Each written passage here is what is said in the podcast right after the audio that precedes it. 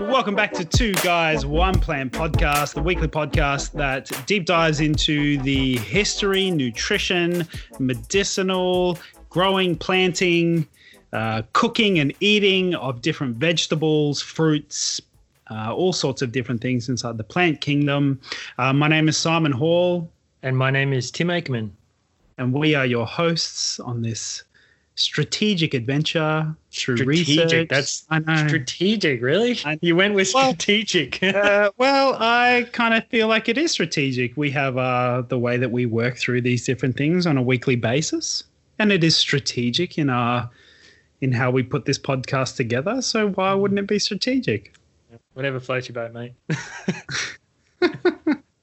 All right. Well, uh, it's good to talk to you as well, mate. As yeah, always, pleasure, pleasure, absolute pleasure. it's it's actually uh, nice to speak to you this week amongst uh, the turmoil that is going on in the world. Oh my goodness. Um, hmm. I I think uh, it's needed. Uh, mm-hmm. Really, actually, well needed, and it, it's it's such a shame that it took um, the death of a man for all of this to kind of come to a to a hilt. I was actually really um, disappointed. I guess I don't know why I'm disappointed, but uh, I was really disappointed this week in the way the White House and Trump addressed what was happening in the US. Yeah, well, I mean, let's be honest. I, I don't think I I didn't have high hopes that Trump was going to address it very well. Mm. Yeah, yeah, yeah. Um, but uh, I suppose you the way to cover off this sort of brutality and this kind of um, uh, issues that arise against a group of people is to threaten them with more violence. I mean, that mm. seems the the right way to handle it, right? yeah. the only way, only way he knows how to handle things. Yeah. Threats. I, actually, Threats even worse. Uh, well, not worse, but I actually found it really uh, wrong the way our government has also handled it in saying, "Don't bring the problems of America over here."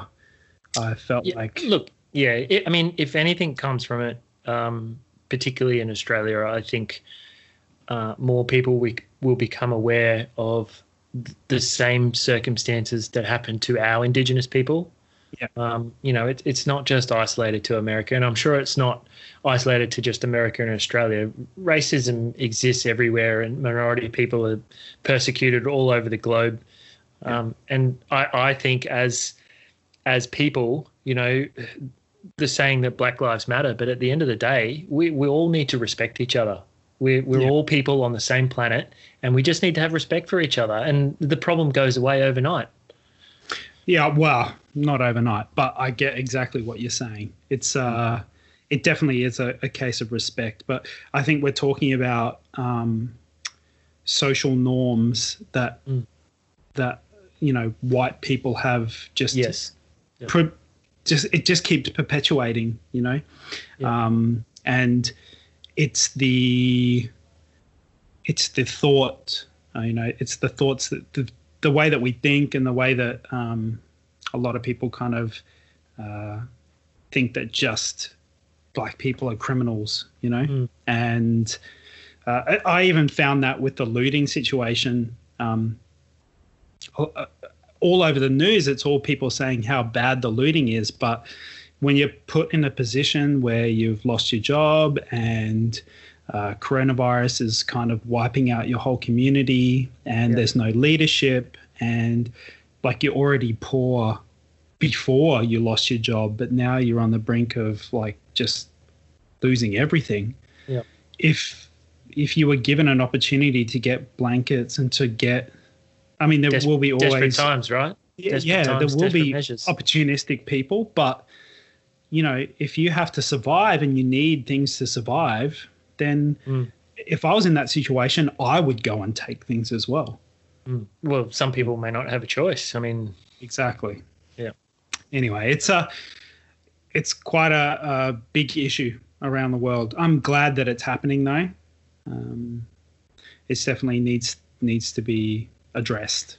Yeah, let's just hope that there's real ongoing change that comes out of it. Mm, absolutely, and not just the threat of military action, right? Mm. Yeah. Mm. Um, well, uh, a bit of a somber start. Uh, yeah. To the yeah. podcast, but uh, I still think that you know we've got a platform where we're talking to people, and and it's definitely something that needs to be spoken about, and not just sort of passed off and Yep. and not addressed anywhere. Mm. Yep. Mm. Um, but uh, other than that, are you well? I am, mate. Yep, very well. Sort of transitioning back to working from the office, and Mhm. we're we are skyping at the moment, but uh, Yes. it's really logistical challenges for us at the moment rather than isolation. Yeah, But that's okay. We live in a world where we can we can do this, which is nice. Yeah, yeah. But uh, yeah, no, no, things are good. What about yourself? Yeah, things are good. Uh, still working mostly from home and a little bit from the office, but uh, you know, it's it's nice with um, a young child to be able to spend the time at home, which is which is good. But Yeah, I mean, with all these restrictions being lifted from coronavirus, it's kind of pushing me out to get back into the community. So, um, but I'm gonna take I'm gonna take them with me when when we do these things. So yeah, nice. it'll be nice. Um, I think I'm lucky in that respect that I get a chance to do that. Yep, definitely. Yeah. Um, shall we start talking about avocados? Because we're doing that this week. mate. Let, Yeah. let, let us discuss avocados. Can I I- just say personal experience? Oh yeah, sorry, personal you go. experience. I only just started eating avocados probably two or three years ago. I, I remember this because before Mm. that you were like, Mm-mm, no way. I know they were disgusting.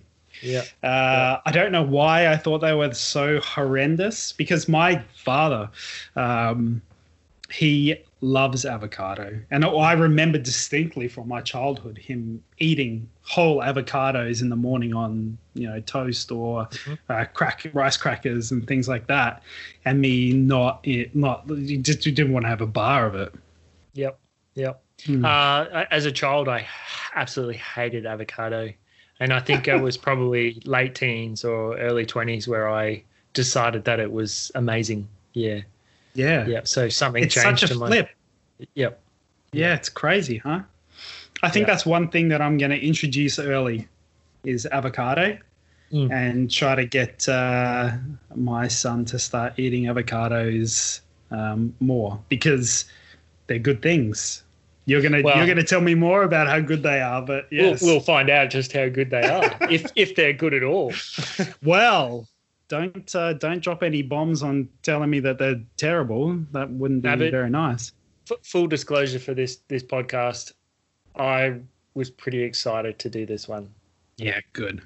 Yeah. and that's Is- because No, well, not because I'm I'm trying to grow one at home. It's Mhm. I, I don't know, There's something about avocado that I, I just I was excited to find out what I didn't know, and then I was excited when I found out what I didn't know. So it's yeah, that's yeah, cool. Yeah, it's good. Nice. Well, I've got lots of lots of cool things to tell you about today as well. Can we start off with? I mean, we always start with our weird facts and weird and wonderful facts. Can we start off? And I'm going to tell you one to start this off because um, I think this is for you because you're trying to grow your own avocado tree at the moment. Yeah. Did you know the single avocado tree can view up to I mean, can produce up to 500 avocados per year. I didn't know that.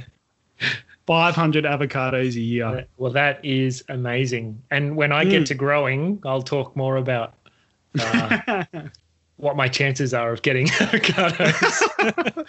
Fair enough. You're growing a husk, aren't you? Yeah, I've I'm, I've sprouted two seeds. Yep. Um, and I've just got a third one that I'm going to try and sprout as well. Yep. Yeah.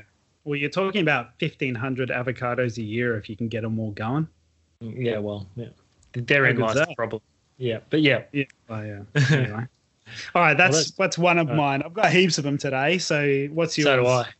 Okay, I'll start with this one. Did you know that the avocado used to be called the alligator pear?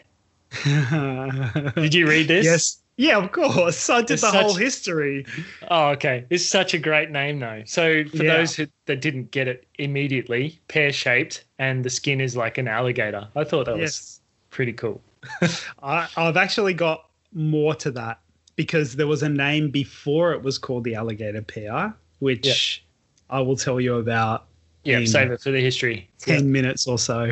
Okay, Yeah. I got another one for you. You ready for this? Yep. Hopefully, I don't steal one of yours. But did you know that avocados mature um, on the tree? So, avocados mature on the tree, Yeah. but they don't ripen until you take them off the tree. Yeah, I had that for my growing. Yeah. oh, okay. So, I, I've got it written down here that they can stay on the tree for as long as 18 months yeah, and yeah. won't So I'll, I'll recover it in the growing, but it was actually on the Yeah. storage side. So storage is actually to Mm. leave it on the tree and only pick it when you want it to ripen. Yeah. How cool is that? I know it's amazing. Yeah, I can't believe that you can leave them on there for 18 months. I know, such a good thing. Yeah, It's ridiculous. maybe that's the skin because it's so hard and protects it from the environment. And, yeah, and maybe. you pick it, you open the top, you open it to at the and top. start and it- oxidizing it. yeah. Yeah. maybe I don't know. Wow. Crazy. Yeah. This one I've got one, but it's more of a public service announcement than a fact. Okay. Avocado skin is toxic to cats and dogs. oh, yes. I did read this. That is Yeah. a good to know for Yeah. everyone. Yeah. I, I, I didn't know that. Oh, didn't you? Oh, there you go. Um, all right. So here's another one for you. this one's a cool one. I like this one. It's estimated that the Mexican drug cartels make $152 million a year from growing and selling avocados. I didn't know that. How cool is that? Uh, open up. I just like open up the car boot full of avocados. You're like, hey, you want, you want some avocado? Well, mate, that's how they get them into. They fly shipments of it, like uh, covered in, in coffee grounds, all the avocados up to California so they can Yeah. sell them off. Uh, yeah, 152 million a year. Eh, it's pretty good. I mean, in the grand scheme of drug money, it's pocket change. But Still, that's It's a a good, money. uh, reputable source. is that how they wash their money? Or Yeah, maybe. I don't want to get too much into that just in case someone kind of tries to track us down for it. yeah. yeah. uh, yeah, okay. All right. Uh, I don't. I don't know if you came across this one in your history, but uh, and I didn't go into any detail, so don't ask me how it works. But Mhm. the the conquistadors, so the old uh, Spanish sailors, they Yes. would use the seed of an avocado for ink. yes. So, are you going to go into more detail on that or not? I am going to go into a little bit of detail on that, but I had that as one of my weird facts as well. Nice, nice. Which is I was cool. telling, I was telling Chris, and she said, "But how?" And I went, "Don't ask. I didn't read. I don't know." well, uh, the avocado seed produces a milky liquid that turns red when it's exposed to air. Oh, cool. Okay. So that's why they use the seed ink. And it's still, you know, some of those uh, scrolls and things that they were writing back then are still preserved today. There you go. Which is pretty That's cool. cool. Uh, okay, I got one more for you. Yeah. Um, this is my last one. But All right. on average, 53.5 million pounds of guacamole are Mm-hmm. eaten every Super Bowl Sunday, which is enough to cover a football field more than 20 feet deep. Uh, imagine them trying to play Super Bowl in the guac. 20 feet thick of guac. I love it. That'd be amazing. Yeah, That's that's, so a good. lot for a Super Bowl Sunday. Yeah, it's heaps. Yeah, I, I find that That's- fascinating. heaps. So much. yeah. It's like, you know, grab the tortillas, man, and make some guac. It's I love amazing. I love it. I love it. I'm actually going to teach you how to make traditional guacamole today. oh, cool. Yep. So that's going to be fun too. All Have you got any more facts for me? Yeah, I've got three more. Oh, wow. Okay. Yeah. Hit me with it. I, and I again, I, I'm probably stealing some of your thunder with history, but I couldn't go past this Uh, one as a fact. okay. The Aztecs used to Yes. call the avocado the aguacate, Mm-hmm. and that meant testicle, and it was used as an aphrodisiac. Yes, you are stealing a bit of my thunder, but that's okay. Uh, yes, as a matter of fact, it was pronounced that, and and and that's what they used to call it, and they changed it.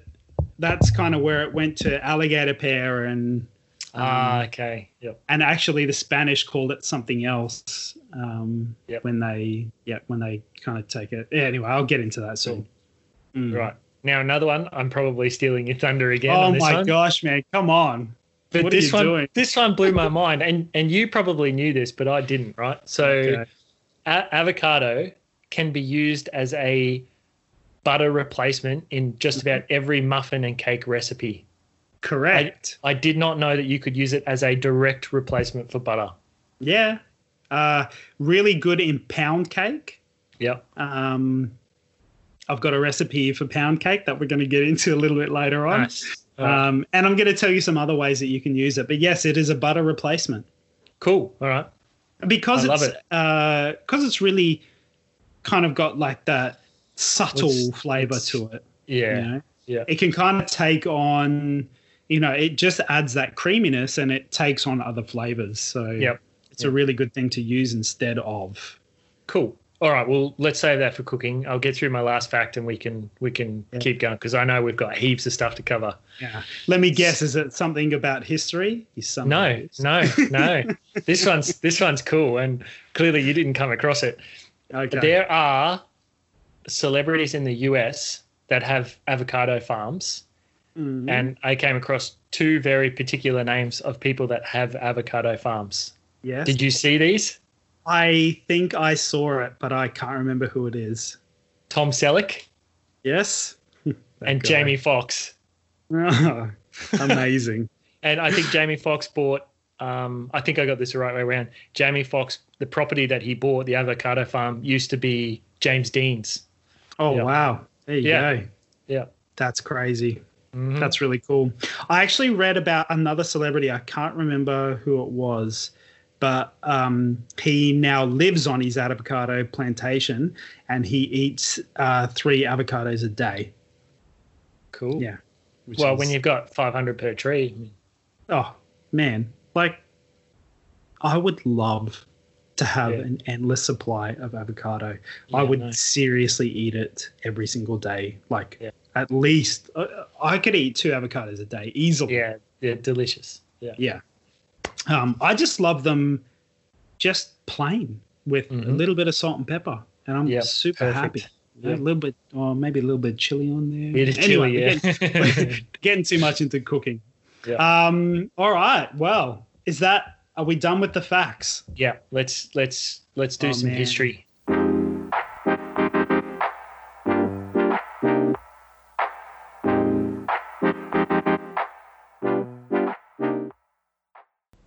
I'm about to blow everyone's mind with the history of the avocado. Good because I know nothing about it. Okay. So we are going way, way, way, way back to the Cenozoic era. And would you know what period that is? So the Cenozoic era began about 65 million years ago and continues into the present. So it's the third documented era in the history of Earth.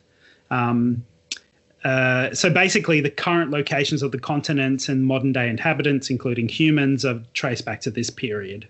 Right. Um, even though it goes for 65 million years, it's uh, so it's kind of like the modern world. Well, uh, the name is actually know it. derived from the Greek phrase meaning recent life. Okay, cool. Yeah. Yeah. So, the reason I talk about the Cenozoic era is because avocados were actually quite popular before humans came into the picture.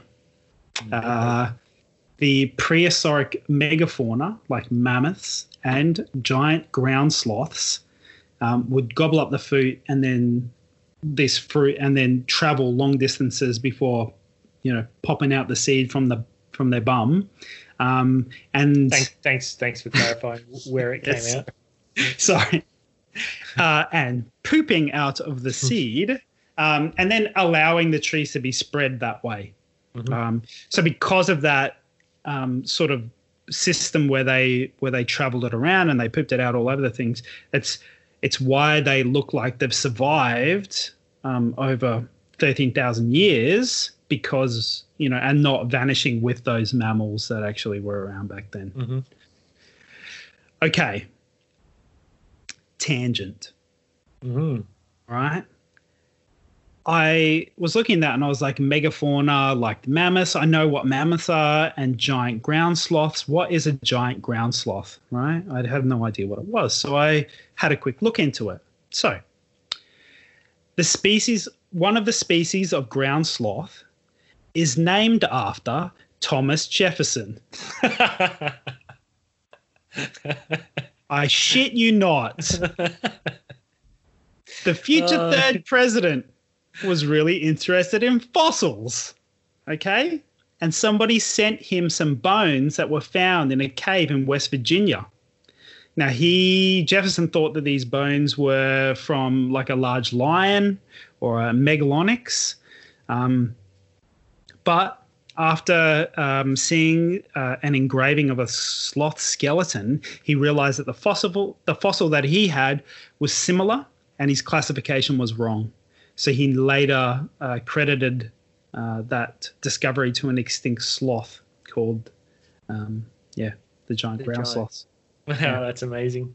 Thomas Jefferson, man. How about this guy? Hey? Man, I couldn't believe it when I, and I was just like, well, let's have a look at the giant ground sloth. And I was like, Thomas Jefferson, you, god damn it, Thomas he, Jefferson.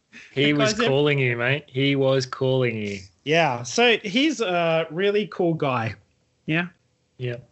Hmm. Okay, so Cenozoic era, and that's all fine, but scientists think um, that the first fruit kind of originated in Africa before making its way to North America and traveling down to South Central America um, which as far back as like 16,000 BC. Um, mm. And there's a long history amongst the Corral and the Mukaya and the Maya people um, for this status that uh, for the for the avocado. So um, I I couldn't find too much about you know it starting in Africa and making its way over, but what I could find is like how prevalent it is in uh, South America and Mexican culture. So, mm-hmm.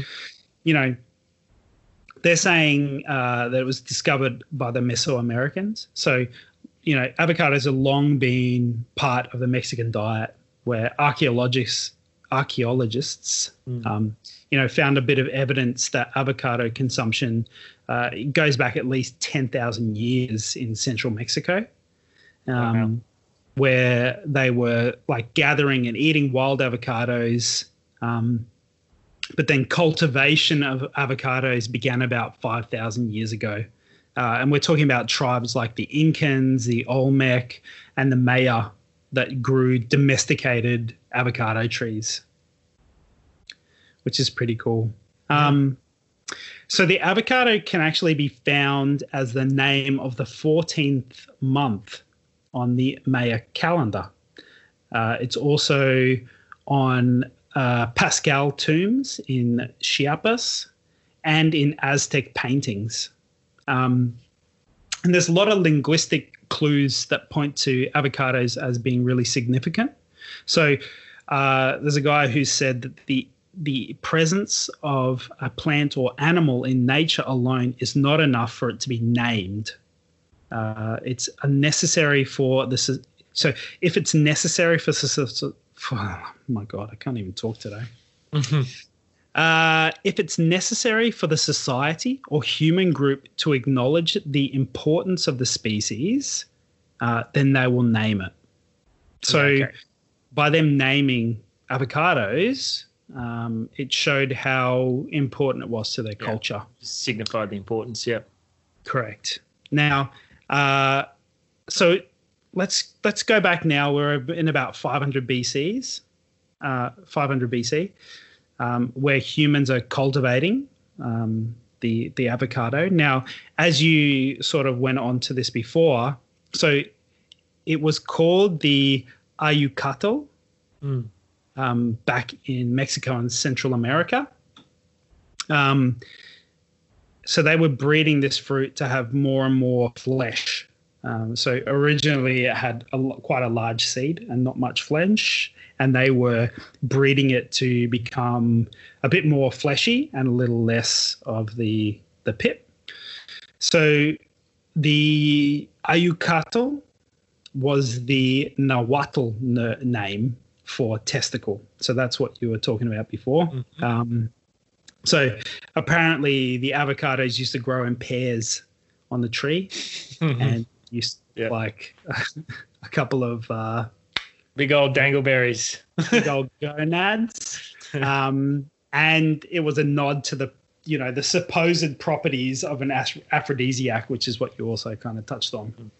So, uh, so we've gone from the Cenozoic era, you know, where the prehistoric megafauna was eating it and and pooping it out all over the place. Then we see it's like like very prevalent in um, Mesoamerica, so in the Maya and the Aztecs, and that goes back about ten thousand years, and then five thousand years where they were domesticating it and kind of growing it domestically. So now we're at 500 BC, um, where you know they use that sort of as an aphrodisiac, and now we're jumping way forward into the 16th century. Wow. And this is when Spanish explorers became the first Europeans to actually eat these avocados. Mhm. So there's a guy called Martin uh, Fernandez de Enciso, uh, about 1470. He was the first European to describe avocados um, before he started writing about them in his book, which was uh, published in 1519. Um, so it was really the Spanish who were intrigued not just by the biological diversity of the lands that they covered, but also the foods. So, um, again, there's an early explorer that found an avocado in what is now Colombia that wrote about its flesh like uh, it's like butter and of a marvelous flavor, so good and pleasing to the palate. It is a marvelous thing. Which I, uh, am just thinking uh, if if if they had emojis, it would be the mind blown. Oh, hundred percent, hundred percent. And avocado has its own emoji now. I mean, it's it's pretty True. big in society, right? That's how good it is. yeah, exactly. You know, a, a thousand years from now, they'll be saying the significance of a plant was denoted by the existence of an emoji. yeah. And then people are going to be like, "What is an emoji? Don't we just tele like communicate telepathically?" Well, they'd be like, "What? What? What? Why is the eggplant so important?" so prevalent. I look forward to doing that one day. Um, okay, so Spanish invaders took the avocados. They sort of learned about the flavor profile and the potential medicinal applications, and then they wrote back to their royalty um, about this fruit. Um, so they talked about how the avocado was used in three different circumstances. So it was kind of used as a tribute um, by the indigenous people or the rulers. They were also used as money in commercial transactions. Um, and they also used avocados for animal feed or uh, remedy for bruises or split ends. Um, and as we mentioned before, even as stamps on fabric. So using the pit to actually stamp their fabric, oh yeah. yeah, which is really cool. Um, as the Spaniards kind of traveled outwards and took it to other colonies, um, they took the avocado with them, as what they usually do. Um, and they kind of hit California in around the 1850s and, you know, ended up making their way across the whole world by about 1998. So I actually found that part quite um, quite intriguing that, you know, the avocado kind of only hit the whole world in 98. Yeah, that that's that's just feels crazy. Yeah, right. So, you know, there's a lot of countries who didn't actually have the avocado, but they're, but it goes back such a long time in history. I mean, this is one of the oldest fruits we've spoken about. mm. not in its form that it is today, but we're talking about megafauna, you know, back in prehistoric times that, you know, well, the Cenozoic times that, you know, they were feeding on these particular fruits, which is mm. amazing. And, you know, the rest of the world hadn't had it until 98. You know, yeah. although California had it in the 1850s, but we're talking about the whole world. Um, so we're going to talk about the Spanish calling the fruit something different. So the Spanish called the fruit aguacate, which I think is what you mentioned before. Yeah. Um, A G U A C A T E. Yep. Yeah. So, which was the corruption of the word um, ahuacatl by the Nahuatl people um, or in that language. So, but by the time, you know, the Spanish kind of took over, um, they had spread throughout Mexico into Central America. Um, and then the Spanish kind of took them back over to Europe and started selling them over there, including England.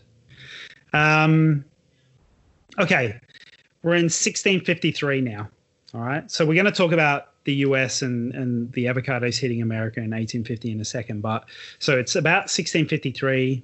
Um, there is there was a Spanish padre named uh, Bernabe Cobo.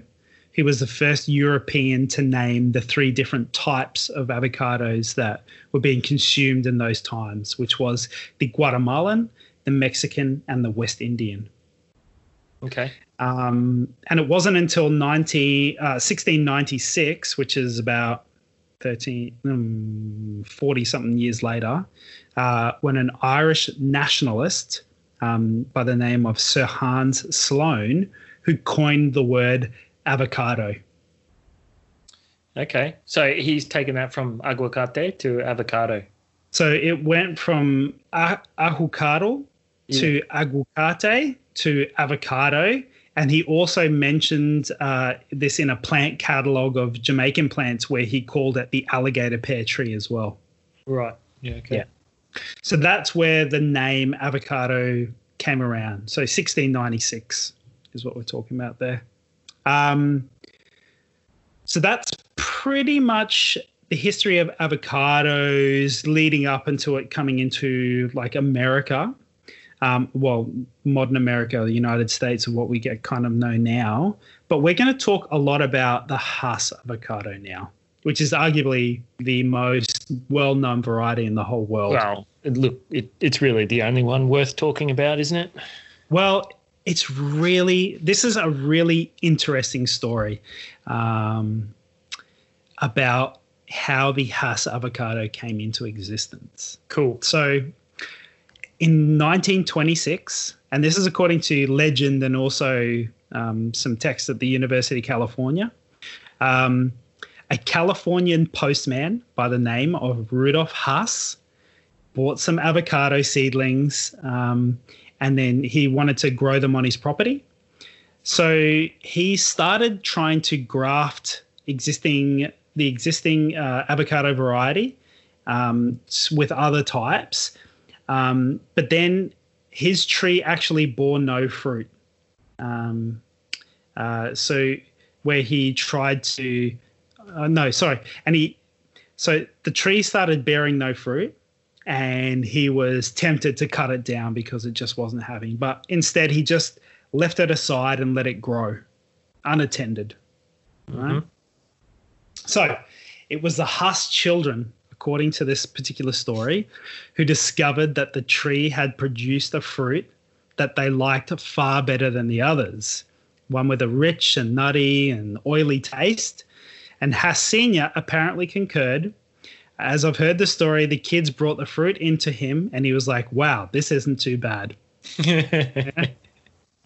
so at that particular time, the most well known avocado in the world was the fuerte, which is strong in Spanish. So it was smooth, thin skinned, and it was green. Okay. Mm-hmm. So the contrast here is that you know, with Hass doing his experiment, um, it actually changed the look of the avocado, which mm. we all know what the Hass avocado looks like today. It's a thick, pebbly black skin. Mm. Um, but he decided that it wasn't really important what the outside looked like, it was more important what the inside was like. And that kind of changed avocado history. So it turns out that um, the Hass avocado had some other really big advantages over the Fuerte. So the trees grew really well, they grew vigorously, um, really easy to propagate, and they produced a, an enormous amount of fruit um, in only the second or third year, which. Wow. I just want to stop here because I've always been led to believe that it takes about 13 years before an avocado bears fruit. Yeah, but, well, I'm going to cover that. Yes. Yeah. Okay. There's quite a quite a quite a broad window of okay. potential fruiting time. Yeah. Okay. So in what he was doing, it was only the second or third year that it started um, producing lots of fruit. Um, you know, it had a really long harvest season. Um, and the most important part here was the Hass avocado actually had a thicker skin than what the Fuerte had. And there, there's also a couple of other popular varieties around that time called Picotins and Zutanos. Um, but it just made it a lot better for them actually handling the fruit and shipping it long distances. Mm. Yeah. So, Hass, the smart fellow that he is, the mm. postman, mm. he knows about patents, right? Mm-hmm. So he painted and he patented, patented, patent. Why can I not say that word? I'm useless at it as well. Yeah. patented. So patented painted. Painted. God oh, damn it. We this need, is one of those things where need to cut this and just keep repeating. patented, patented. Anyway, he did a he patent on patented. this particular tree. Stop it. this tree um, that bears his name in 1935. Okay. Um, unfortunately, at that particular time, you know, doing patents on certain fruit trees was pretty much unheard of and not really effective. So potential growers and you know prospective growers of these particular fruits would just purchase a Hass variety and graft it with other trees and then they'd have essentially a Hass avocado tree that they were they were growing and wouldn't have to worry about the patent. Mm. Okay? So while the name and fame kind of spread with the tree and Hass um, you know, had his name all over it. He really didn't get any cash from the craze because people just kind of took advantage of it. Um, and I found this really interesting uh, quote from Charles Hass, which was the son, um, who said, For coming up with the greatest avocado in the world, my father's royalties totaled 4,800 bucks over the life of the patent. Wow. Yeah. He deserves now, so much more than that. I know. Now we're talking about the widest variety of avocados in the world. In so the amount it, of yeah, would it go. be safe to argue that you know you're looking at the spread of avocados taking a very long time, and mm-hmm. then the Hass avocado comes out, and now all of a sudden it's global. Well, yes, it kind of it it uh, moved forward really quickly from there. I think yep. the the change to the inside of the avocado made it, um, you know, and the way that you know, well, I'm going to get into a, a bit of the marketing around this as well in a second, but you know, it just made it a lot easier for people to actually consume these avocados. You didn't have mm-hmm. to wait very long. It kind of matured, like ripened really quickly. So it was kind of really good.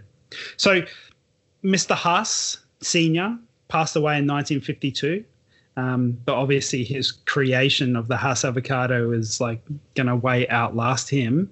Um, so, genetically, all of the millions of avocado trees that are across the world now are all descending from that one mother tree that's remained on the Hass property until it was claimed by root rot disease in 2002.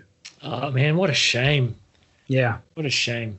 Like the one tree. It's all mm. come from this one tree, the Hass avocados. I just found that amazing. Right? Yeah. Um so really, really cool sort of story with Hass. So when this industry kind of expanded dramatically in the 1970s, Hass plantings were basically what everyone was doing. You know, that dark skin for the avocados became the the next best thing. So um, when the industry began ripening, you know, these avocados, you know, en masse, um, believed that they were ready to eat product, it would sell a lot better.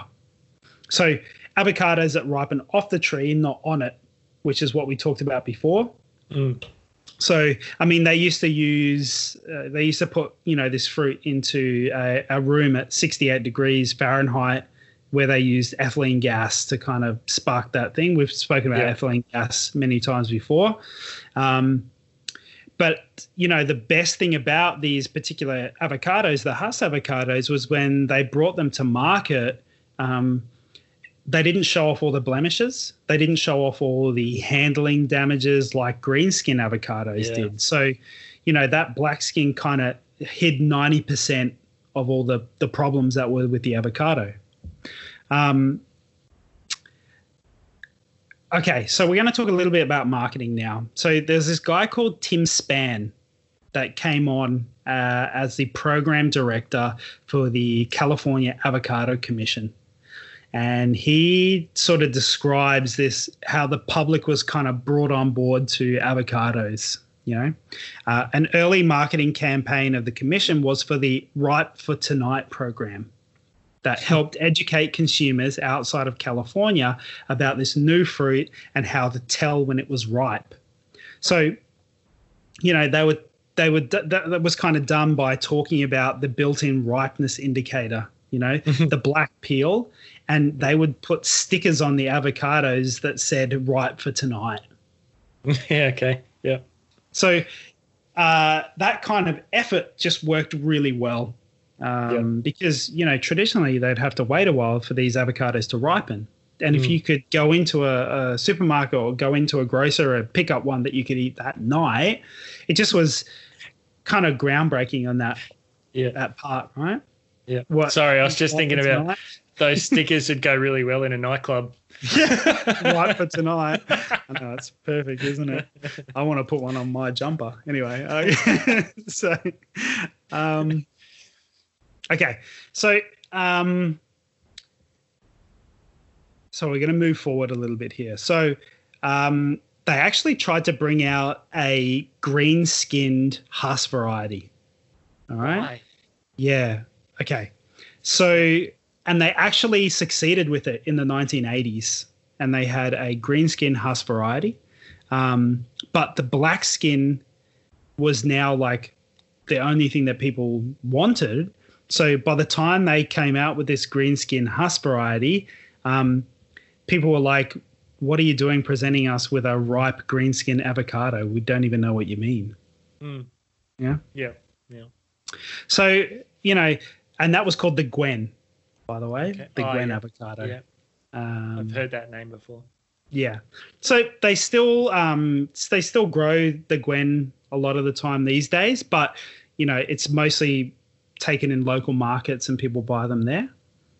Um, but California has a 300 million pounds per year avocado industry. Man, um, California, we got to find out what they uh, produce because it's everything. Everything. everything. Yeah. It's basically the fruit bowl of the world. Yeah. Uh, it's pretty crazy, you know. Um, but of that 300 million pounds per year of avocados, it's pretty much entirely Hass avocados. 52, um, 52 million pounds of guac.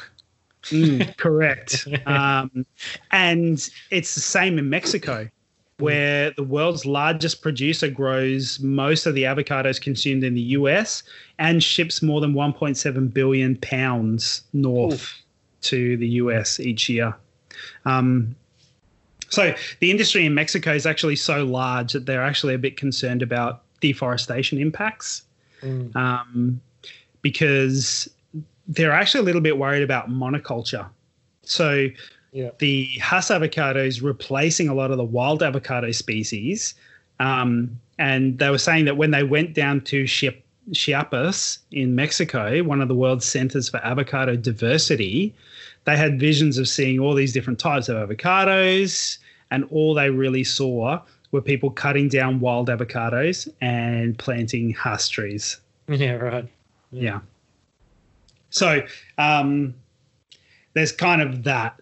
So that's uh, basically the history of the Hass avocado. But um, and we spoke about this before as well. You know, Hass, the Hass fruit uh, matures. You know, in America, the Hass fruit matures in about April. Uh, but then can hang on the tree and they don't have to harvest it until about September and October yeah. um, before they want to start getting it out. Yeah, that's why Hass exists in the shops for so long. You know, there's a real short window of when when you you can't get them. But yeah, yeah, absolutely. Um, so I mean, I had a quick look at um, you know the actual growth of the industry of avocados, you know, over mm. time, and it's really skyrocketed over the last ten years. It's kind of this massive industry now. But um, I you know, I found something quite interesting about why consumers buy avocados and what the most uh, popular reasons were for people actually buying avocados. Mm. Um, and the top response coming from consumers was it's healthy. Uh, mm-hmm. the second one is contains good fats. Third is taste and texture. Um, and then there's like, it gives you a break from everyday foods, uh, helps provide nutritious meals they just love avocados, and that's kind of where it peters mm. off to other things. But uh, well, if, if yeah. people if people stopped buying avocados, they'd be able to buy a house. oh, those damn millennials. no more I, smashed avo. Yeah, I find that statement even more ridiculous these days. But um, uh, yeah, so I mean that is the history of the avocados, a long history of the avocados.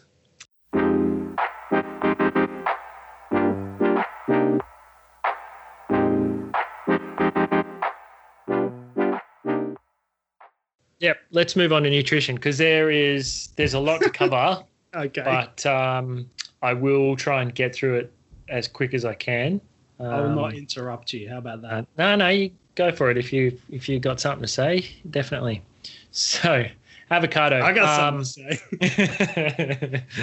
um, basically, I don't know what the definition of superfood is, but I reckon avocado fits into the superfood category, right? Is it? It is amazing.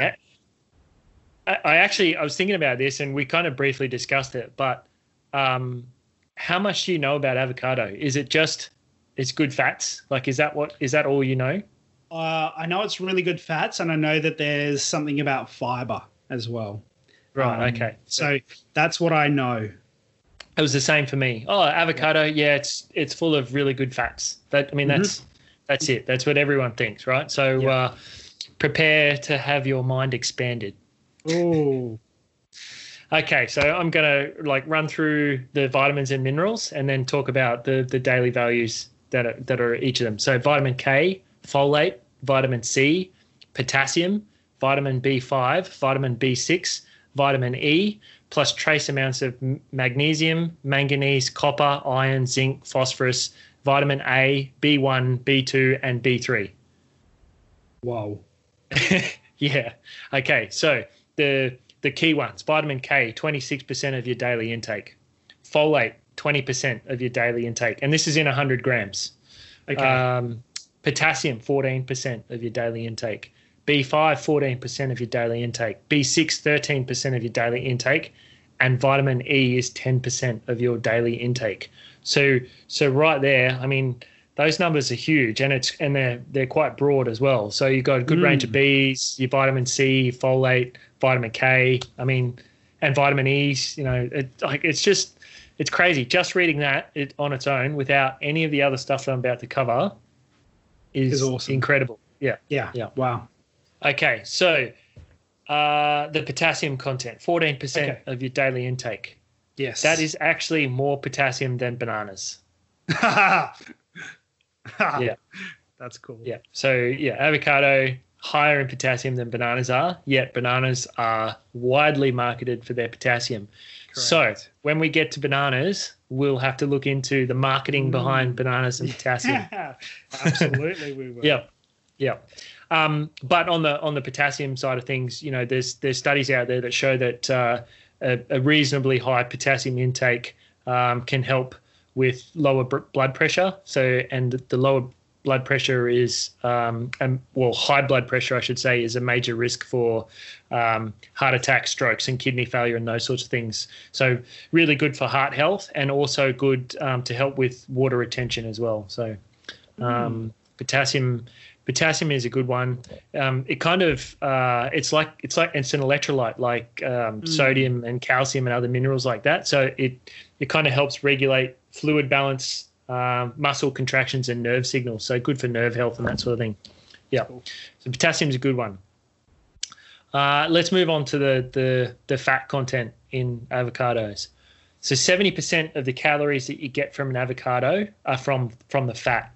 Um, okay. You know, fat is calorie dense, so you get nine calories per gram anyway. But uh, yeah, seventy percent of the calories are, are, from fat, so it actually makes it one of the fattiest foods in existence, or fattiest mm. plant foods, I should say, not not um, human produced food. Um, so, so in hundred grams of avocado, is that nine hundred, almost nine hundred calories?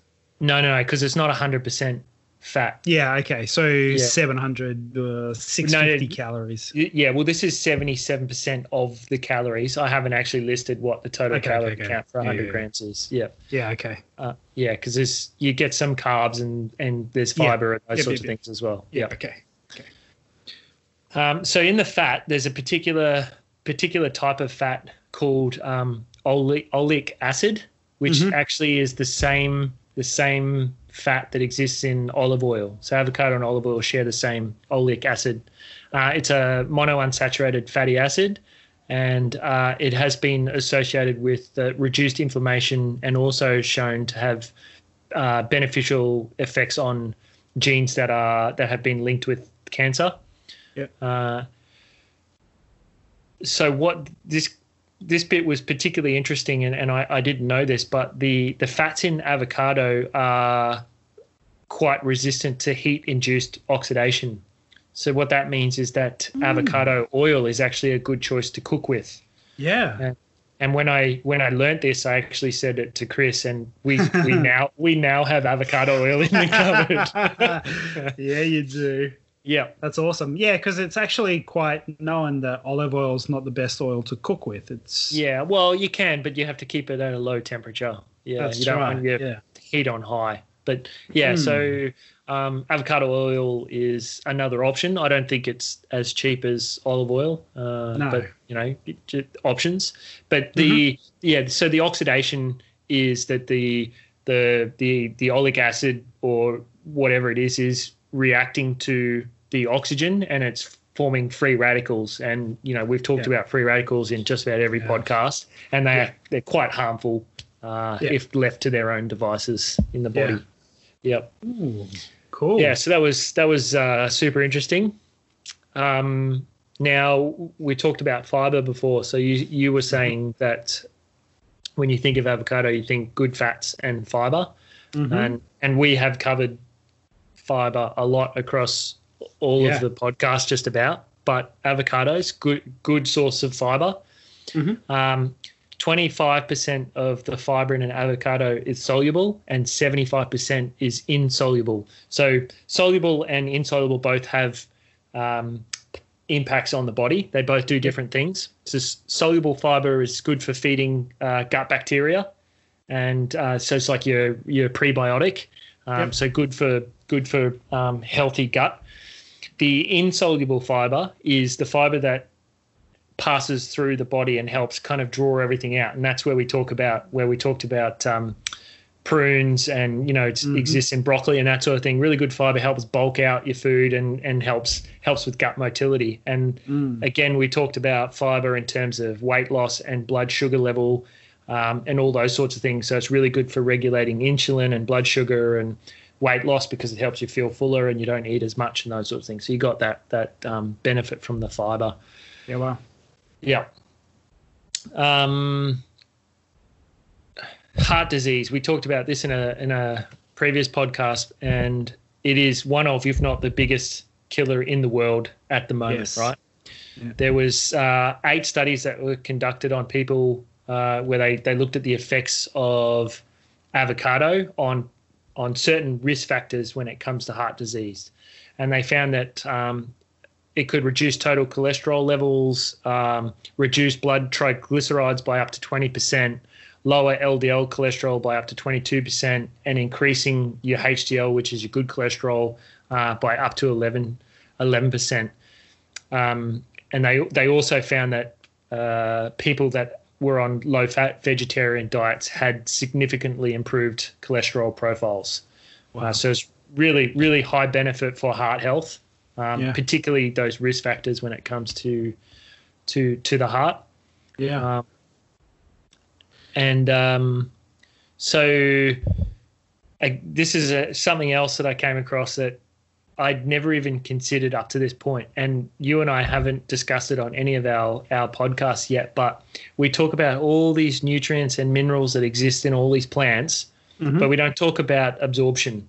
When we've talked uh, about we've talked about vitamin C and iron and how they yep. are synergistic and they help each other. Yes. Um, but we haven't talked about how how we absorb food, right? Yes. So do we absorb some? Do we do we absorb all of it? Do we not absorb any of it? You know, it's, it's good to say that all this stuff exists, but does it actually get absorbed in the body, right? Yeah. There some of the nutrients that we talk about are fat soluble, like vitamin A, vitamin D, vitamin E, vitamin K, which all exist in the avocado. Kind of makes sense, right? They need to be combined with fat in order to be used in the body. So okay. again, makes sense that it's in um, in an yeah. avocado. Uh, there are also some antioxidants like carotenoids and that sort of thing. But one, that there was a study that was done on this, and it showed that adding avocado or avocado oil to salads or salsas, you know, those sorts of things, can increase the absorption of antioxidants in the body from 2.6 to 15 times. What? Yeah, like just 15 times. Yeah, yeah. What? I know, right? Oh my gosh, man, that's so cool. Yeah. So not only are you getting, you know, all of this amazing nutritional benefit from the avocado, it mm. actually complements everything else and helps you absorb all these nutrients from other foods.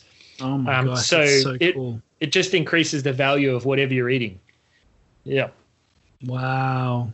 Yeah. Be worthwhile dropping a bit of avo oil into your smoothies. Yeah. Yeah. Definitely. Yeah, especially wow. things that are high in antioxidants. Yeah. Yeah, like blueberries and yeah, strawberries and all sorts of stuff. Wow, that's really cool, man. I like yeah, that. It's pretty cool. Yeah.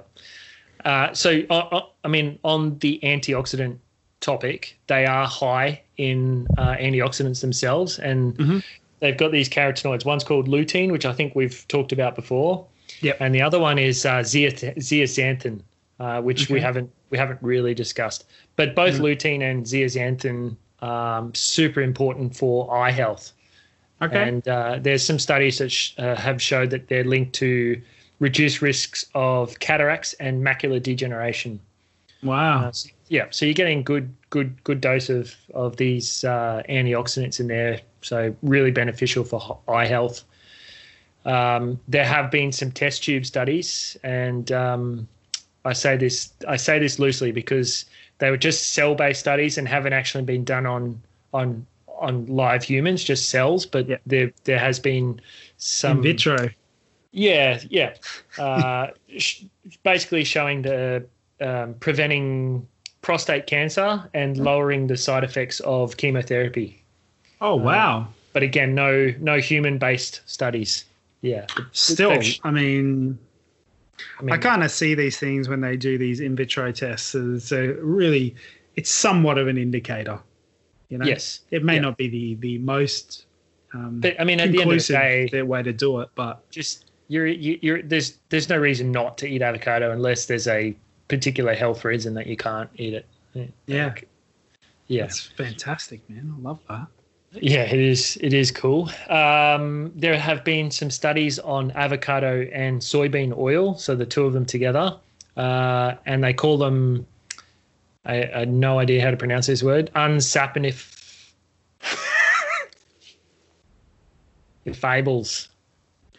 Saponifiables. Super Saiyans. Super Saiyan two. Yeah. Anyway, uh, reduced reduce uh, osteoarthritis or a Oh, wow, reduction that's in osteoarthritis. So you've got Nice. um, you've got some some bone health or joint health going on there as well. Mm-hmm. Mm-hmm. Uh, and then you know uh, we're talking about I was talking about weight loss before, but uh, there there was a particular study that showed that people people who ate avocado with a meal felt 23% more satisfied and had a 28% lower desire to eat over the next five hours compared to people who did not have avocado. I mean, Well, it's, it's I'm 28% impressed with that stat.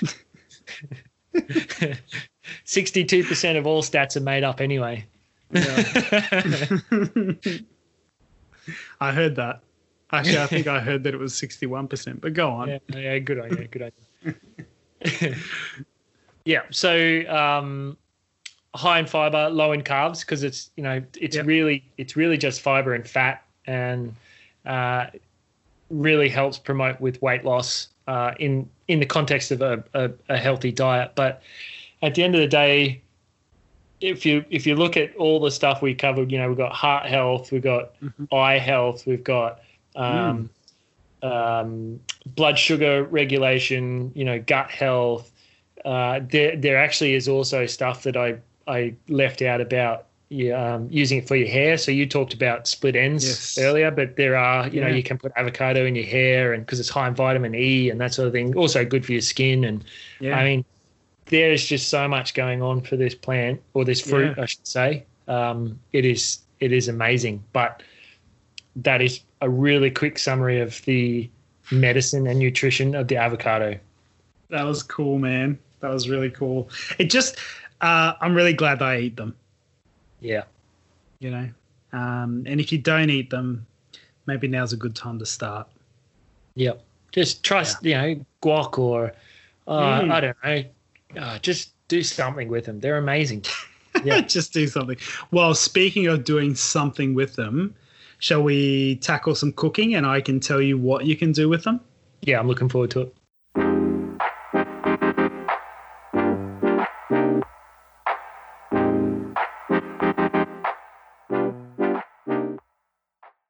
Okay. Well, we're going to start this off a little bit different.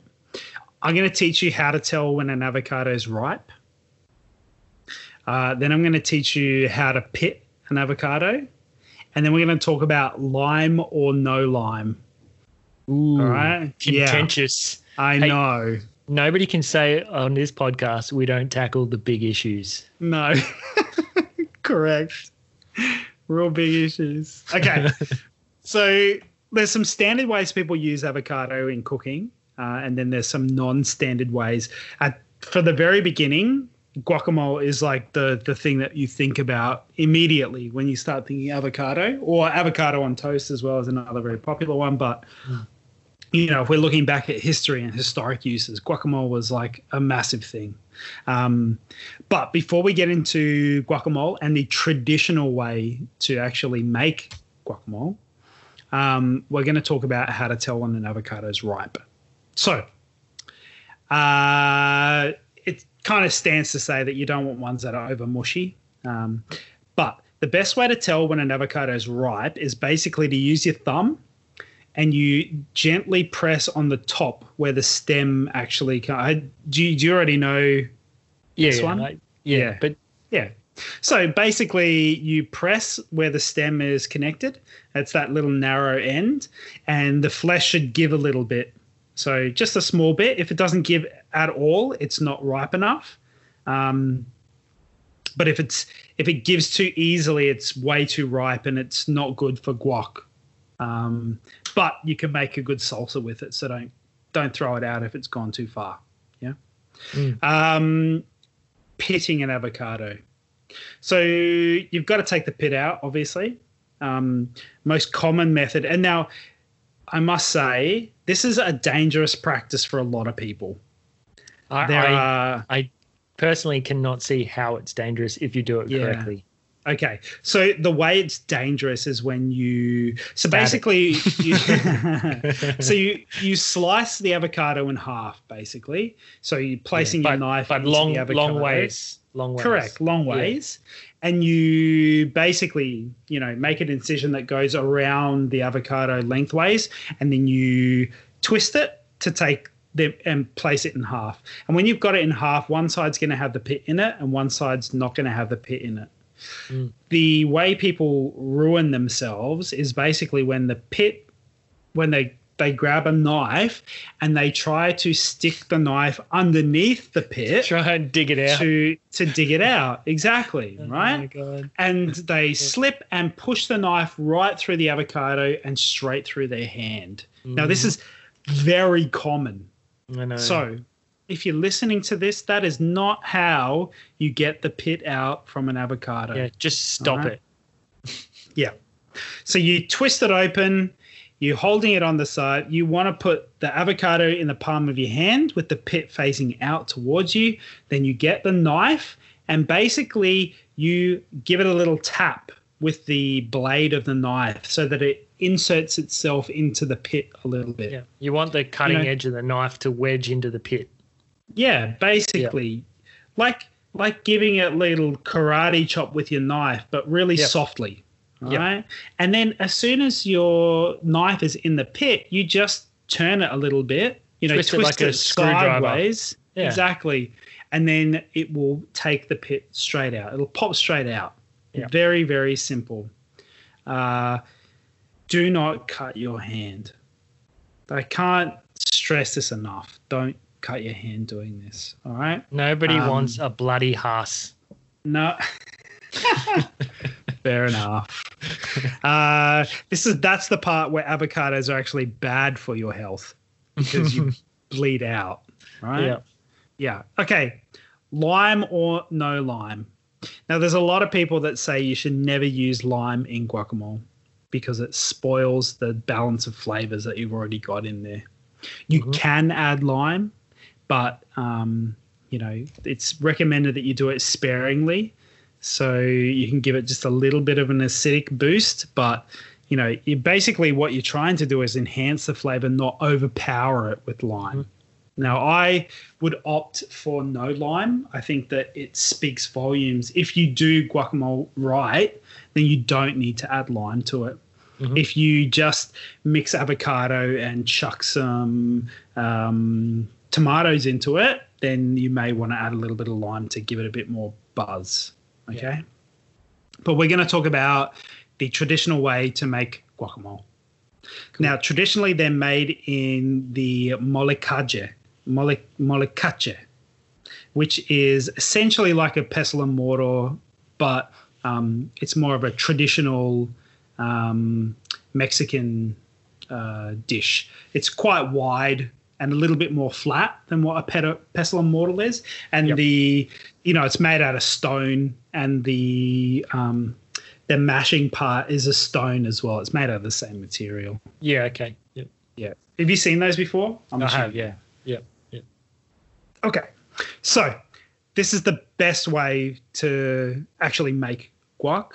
Um, and essentially, what you're going to need for this is uh, serrano chilies, um, finely chopped white onion. Now, this is not brown onion, which we usually get at the supermarkets.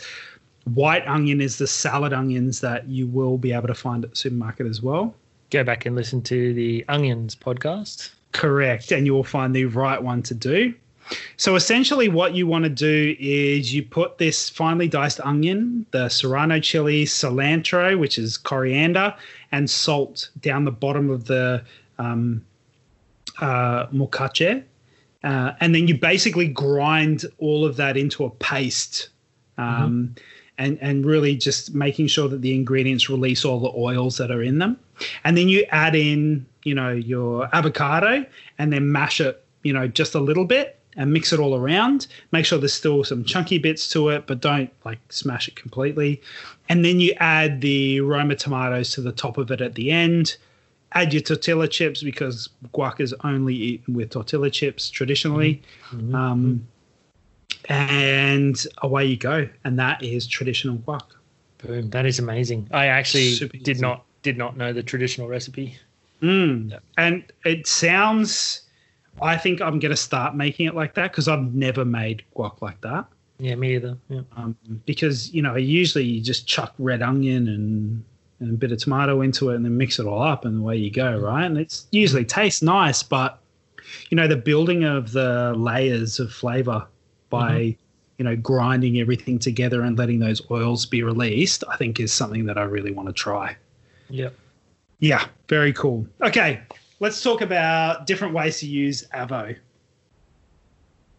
Did you know that you can make Avo fries? No, come on, really? Yeah, you can. And they were actually at Grill'd a little while ago. You could buy Avo fries to go uh, with your burger. I didn't know that. So you don't need a fryer or anything like that. You just slice up your avocado. You know, dip the slices in either a like a vegan egg mix or a plant milk or something, and then roll them in breadcrumbs, and then just bake them at 180 degrees until they get crispy, and you've got avocado chips. Wow. Now that is a healthy form of chips. Yeah, I, am I'm, I'm not I'm not convinced on I'm it, but do that. it's kind of like the old thing, like, do you have avocado on a pizza, right? Yeah. Yeah, I'm not a fan of avocado on a pizza, but I've had avocado fries before, and they're actually surprisingly good. Mm. So I would urge you to give it a crack. Yeah, right. Maybe. Yeah. Yeah, you're not not on board at all. I can tell. Uh, did you know you can make chocolate mousse with avocado? Yes, I've had I've had avocado chocolate mousse. Amazing. And what it did was, you think of it? Oh, delicious. Yeah, and yeah. really creamy and Yeah, yeah, yeah. Yeah. yeah. I did creamy. I did get a little hint of avocado flavor in it, which I thought was yeah. odd, but still it was yeah, it was it was impressive. Yeah. yeah. I think that's when you use something that maybe is a little bit overripe mm. with the avocado. Then it's a stronger strong. flavor. Yeah. Yeah. Yeah. So, um, but then at the same time, you know, you want it to be really mushy when you're using it for these chocolate mousses as well. But basically, the way to make um, chocolate mousse is to take, you know, avocado, one avocado, you know, um, a bit of melted dark chocolate, um, some maple syrup or agar agar, and a little bit of salt.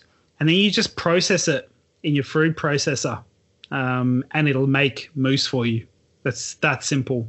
Yeah. You know, if you want it to be a little bit more creamy and fluffy, you can add a little bit of coconut cream to it and and kind of fold that into the avocado and chocolate mixture, um, and that'll give you uh, mousse. Mm-hmm. Yeah, easy, re- really a, simple. Yeah, like that's a really easy way to make mousse. Do you reckon? Yeah. yeah. and really healthy way as well. You know, we're talking yeah. dark chocolate and maple syrup, you know, and avocado. That's and you know, with things. with our newfound nutritional information, we we found that avocados increase the absorption of particularly antioxidants, and that your your dark chocolate you know what's going on. Uh, you can also turn your avocado into brownies. So essentially the same way you can just use it in your recipe. Again, it's a butter replacement. So yeah. if you just replace the butter that you're going to put into a brownie mixture with your avocado, you're going to get some really outstanding brownies. Um, you can also do it with cake. Again, you know, I saw a bunch of pound cakes that were made with avocado and not butter, which were amazing. Um, I did want to touch on a couple of really cool things with um, avocados as well. Okay, if you want to save your guacamole, all right, so you've already done it up and you know you want to chuck it back into the fridge because you're done eating it. If you keep the pit and throw the pit back into your guac, it'll help it to stay fresh. Nice. Yeah. That's and you cool. can sprinkle a little bit of lemon juice on it as well. Yeah, I think I've, you probably know about the lemon juice one. It stops oxidization. Yeah, I've done I've done the lemon juice before. Yeah. Yeah. Yeah. Definitely. Um you can also use the pit as a homemade face mask because they mm. use it as an exfoliant. So you can blend the seed down with olive oil and banana and avocado and lemon juice, and it makes for a really good facial scrub. There you go. This is really cool. Mm. Um, you can also have avocado pits in your smoothie. We should do a facial session. I would love to do that. there you are. Now you you're laughing about it, but I'm I'm keen. Um, I knew you would be. Yeah, absolutely. man, I've got old man face, so Yeah, I need You to do dad, like dad face. Yeah, I'm looking at my son, and he's got this beautiful skin, and I feel all terrible all of a sudden. Yeah, yeah. Anyway, um, so you can put your avocado pit in your smoothie. Now, this is something that you didn't touch on when you did nutrition was the avocado pit. So the avocado pit has some other nutrients like calcium, magnesium, and potassium. Mhm. So it's actually really good to chuck into your smoothie to increase those, you know, different minerals that you're actually taking in. Um, you can also do it to make tea. So you can use avocado pit inside a tea infuser. That's So this cool. is ways that you can use the pit as well. Um, and you can also make a mole sauce from the pit as well. Mole, mole, mole. Yeah. So mole is like a dark chocolatey kind of um, mix that's traditional Mexican. So you can use it in that um, and whip it into that, which is really cool. Um, and that's basically the best ways to cook with an avocado. Now I didn't touch on avocado on toast because it's, given, avocado right? on toast. Yeah, it's, Yeah. it's just a given. So Yeah. yeah. But uh, some of my favorite avocado combinations are avocado and chili, which plays into the guac side. that is my um, absolute favorite combination. Mm. It's the best. Even like a little drizzle of chili oil over the top of it. yeah, yeah. Mercy. Mhm. Um, yeah. So look, ha- have you got a very? Uh, is there any favorite dishes that you have for avocado? Uh, no, not outside of the standard Mexican style dishes. Yeah, yeah. Yeah. I, I, I still am very wary of cooked avocado. Um, uh, I was talking to someone about grilling them. Yeah. Yeah, like I don't know. Uh, I'm not. I'm not 100. percent Just doesn't feel. I'm gonna right. make you some avocado chips. and Yeah. We're gonna. Okay, you can make them. Yeah, all right. Yeah. uh, yeah. All right. Thanks. Yeah, you walked into that one. I did. Um, all right. Well, that is the new the his the uh, the cooking, the history. I went to say nutrition, then I went to say history. I was like, there. Neither of those is what I just spoke about. So that is the cooking of the avocado.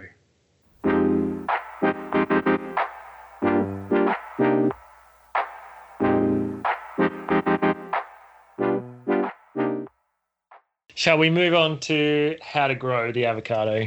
I'm ready for this because I want to know if you're on the right track. Okay, so let's start with I am trying, and I say trying, I am trying to sprout my own avocado seeds. And anyone who has ever considered growing avocado has looked at the million YouTube videos about sprouting avocado seeds. And hey, I thought it'd be a cool idea. So, Um, I, I sense this is moving in a direction like you've just wasted your time. uh, it, it potentially a waste of time, but Okay. I don't. I don't know. Um, Okay. Well, let we'll go from that because you know we're going from seed. So you you've got this massive avocado pit, and I I thought, wouldn't it be amazing to have my own avocado tree?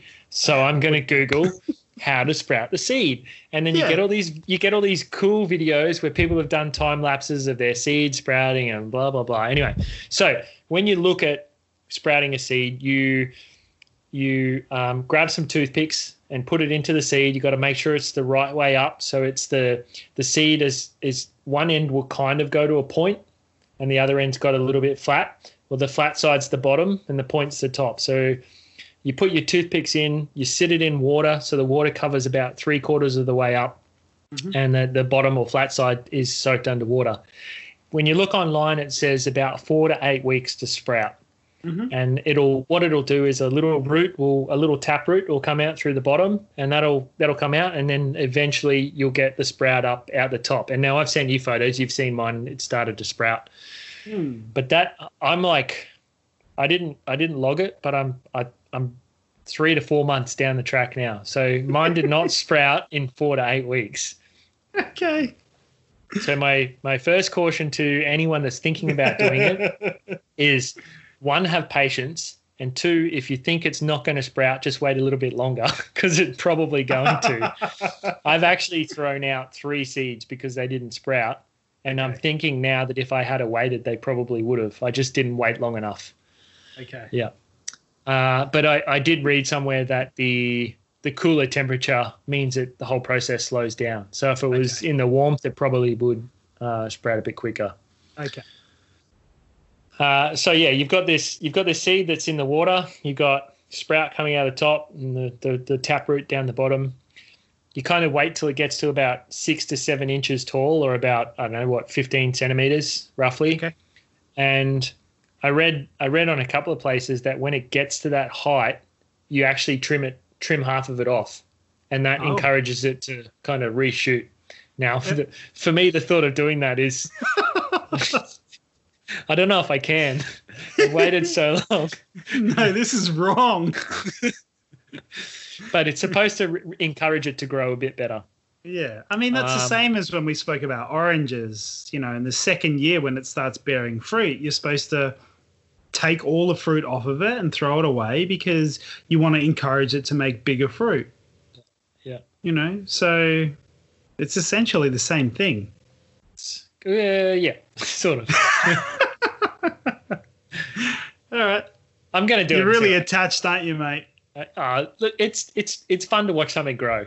Mm, Conflict of That's all. interest here. Anyway, so go I've on. got, I- I mean, I've got two seeds, and one of them has sprouted out the top, and the other one has not sprouted out the top, but has um, has actually two tap roots that have gone down the bottom. So I'm waiting. I, I did. I, I started it um, a few weeks after the first one, so it is behind it, but it seems to be way Well, behind where it should be. I don't know if it's Yeah. gonna. I don't know if it's gonna grow out the top or not. Yeah, okay. Yeah. Um, so we, we talked about we talked earlier about um, the the trees. Uh, was it the Hass trees or someone had trees that were fruiting within two or three years? Yeah, that's Uh, nice. Yeah, the Hass tree. So the time frame varies, and it depends on climate and the, the variety, and you know all sorts of conditions and variables. But uh, an, an avocado tree will produce fruit anywhere between three and fifteen years, even more. So you could have a tree sit for twenty years without fruit, and then all of a sudden it fruits, which is exactly what um, Huss happened to Rudolph Hass. Hass's did. Yeah. Yeah.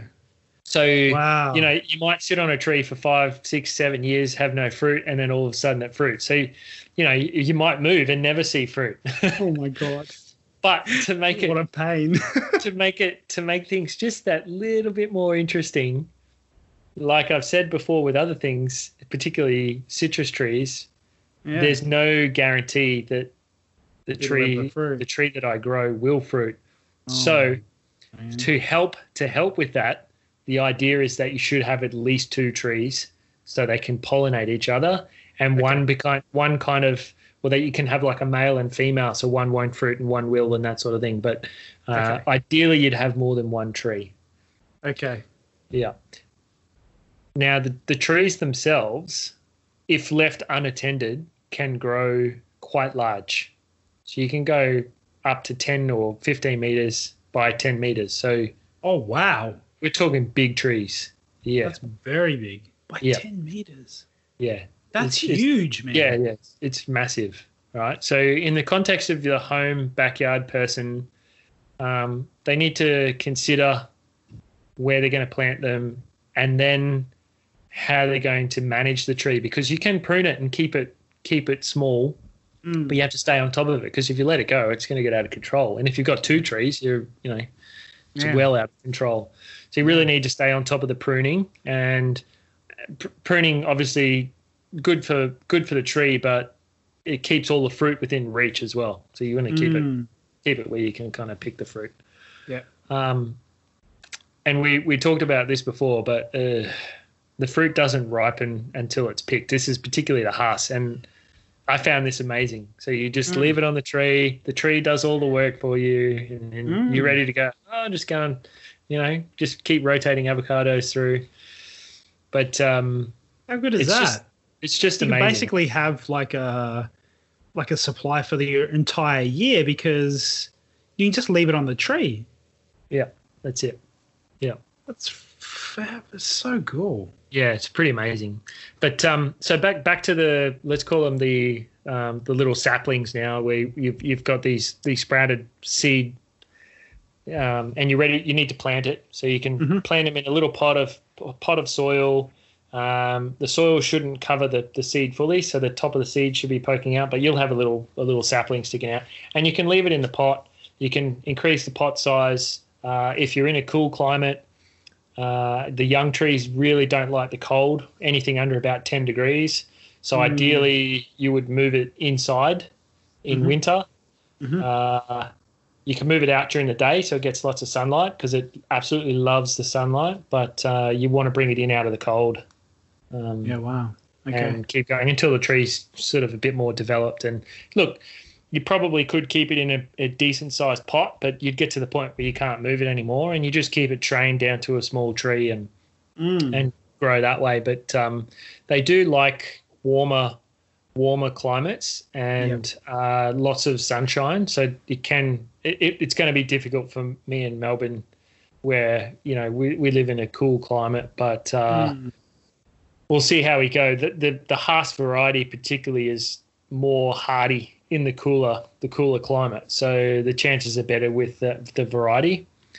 Uh, one of the one of the key things is is that um, if you're going to grow your own, you're not going to get fruit that's the same as what you get at the shops. It's just not going to happen. Even though you're using a seed from that, it's Mhm. just not going to be the same because the fruit trees that are commercially grown are all grafted and they've grafted with other trees to get that very particular fruit. So unless Yeah. I grew a tree and then grafted it with another one, I'm really not going to get the same fruit. So you, you're never going to Okay. get what you've got at the supermarket unless you know Yeah, what you're okay. doing.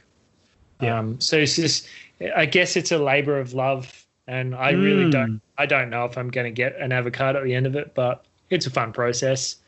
Um, but you know, if you do get a tree, hey, it could be a tree for the kids to play in one day. Who knows? Yep. Yeah, absolutely. And Yeah. hopefully one day the Ackerman children come running into the house and go, Daddy, we got some house avocados. We've got some Ackerman then it will- avocados. It'll be legend. you know?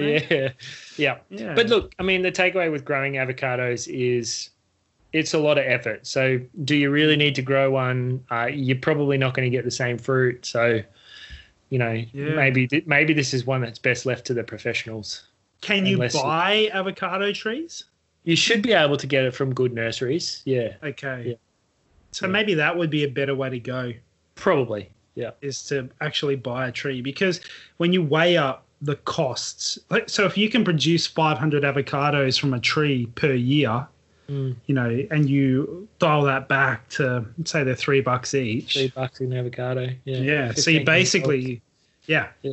so if you spend anything less than $1500 for an avocado tree that's going to give you 500 a year you're essentially saving money because you know when you talk about 500 avocados a year you're probably talking about one a day bit over one a day one and a half a day oh i could Yeah. handle eating one and a half avocados a day yeah, we, we would easily go through that.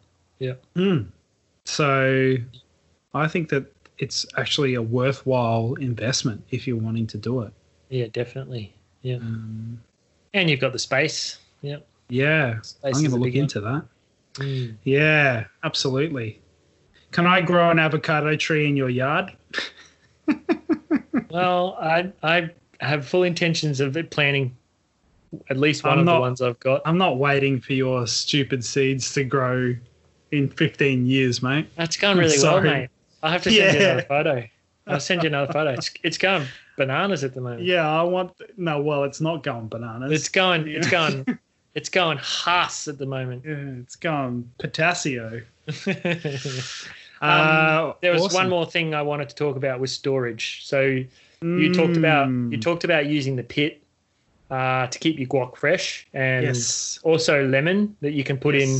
Will we say guac or just just some smashed avocado or whatever can help? Mhm. Lemon lemon is a known preservative. Uh, but one thing you and I have discussed, and this was many months ago now, but uh, the half of avocado you've got left when you Mm, you cut your avo and you use half on some toast or whatever, and you got the other half left. We all know that it goes black and gross, right? Mm-hmm. Mm-hmm. Doesn't matter what you do with it. You can get that avocado saver things that they sell you at the supermarket, but it, I mean, it's it's just a waste of your money. You don't need to, you don't No. need to buy that stuff. Um, just a little bit of olive oil or avocado oil or any sort of oil. Put a bit on your finger and just rub it over the exposed flesh. And what that does is create a protective barrier between the the flesh and the air Yeah. Wow. and that will stop your avocado from oxidizing because that's what it's doing and going black and mushy. And you get a couple of days out of that, and it'll stay green and beautiful. that's cool. Yeah, I've done it, and I regularly do it, and it works every time. Yeah, that's Yeah. really cool. Yeah. Nice. I like that. Mm. Um, do you have any tips on making them ripe quicker? Um, nothing outside of the ordinary when it comes to ripening ripening fruits and vegetables. They're a bit like Mhm. um, bananas or that sort of thing, where actually banana would help, but just put Yeah. them in a brown paper bag with with a banana or something else, and Yeah. they will ripen faster. Yeah, Yeah. Yeah. I think bananas are well known for their ripening abilities and the gas that they produce from the skin um, to actually help vegetables and fruits ripen quicker. Yeah. yeah. So if you can put them in an, enclosed space with a banana, it'll yeah, Mm. speed it up. Yeah. Amazing. Mm. I always buy when I go to the shops. I always buy two, and I'll buy Mm. one if I can. I'll buy one that's ready to eat now, and one that's um, Yeah. one that's going to ripen up. Yeah, Yeah. I hate going to the supermarket though and just seeing that they're all hard. Oh, That's my- man, it's so frustrating. I want those stickers, man. Ripe for tonight. Yeah. Bring it back. Actually, I, I don't know about you, but during the coronavirus thing, I've found it really difficult to pick ripe ripe avocados because I've gone out of my way to not touch every avocado. yeah. So I found myself standing there looking at them, going like challenging myself to Mhm. find the ripest one on the first try. oh my gosh, that's hilarious. Why don't you just use your elbow to touch the top of it? good on and see ya. If it's fleshy. It's all the same. Yeah, No, it's not all the same. yeah.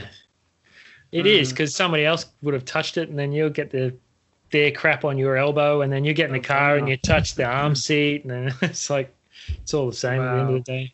Wow. Someone's paranoid. Anyway, so Ah, well, it's spread. It's spread by five G, isn't it? yeah, well, yeah, that's right. You know, I read a really funny story about 5G, real quick tangent, but there was a guy who was selling 5G protectors, Nice. like a little Yeah. USB dongle that you put into your computer and it basically blocks the 5G around you. Yeah. And he was selling them for 350 bucks each. Ooh-wee. Yeah. So it turns out though that they were just six dollar little USB thumb drives that he was selling to people, calling them 5G protectors. Nice. so he made Uh, a, a, a quick fortune on some crafty thumb little drives. bugger. yeah, very funny. Just playing on people's uh, fears, I think. But uh, anyway, quite funny. Yeah. Um, well, mate, great episode. Yeah, it was a good one. I enjoyed that. Good old the the good old avocado. Mm-hmm. Um, delicious, really good, really good. And I want to go and eat one right now, but I don't have any here. But Aguacate. yeah, yes, um, go and, quite go and amazing. yourself. Don't you go get yourself some testicles, mate?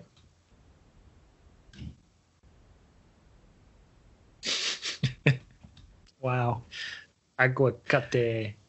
is that what we've come to? Has it? Uh, well, this is the final episode of Two Guys One Plant podcast. um, no, but that was really good, mate. I really enjoyed that. Thank you again for uh, for going on that journey down the avocado with us. Um, we have some big stuff happening over the next couple of weeks, don't we? yeah. Yes, we yeah. do. Yep. Our first guests are coming up, um, where we're going to be talking about spirulina with someone uh, really, really cool. Uh, we're also going to be talking cacao with a cacao developer and nutritionist, which is really, Yeah. Really fun cool. as well. Yeah.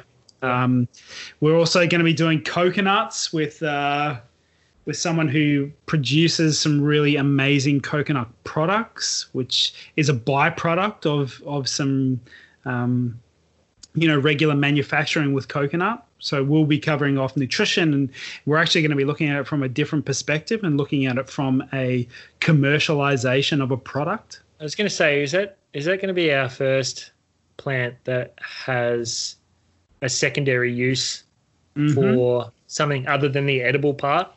Yes, it is, yeah, but it's not cool. going to be the last one. No, because when we touch on mushrooms, we're going to be talking about mushroom leather. When we talk about pineapples, we're going to mm-hmm. be talking about Pinatex, which is pineapple leather.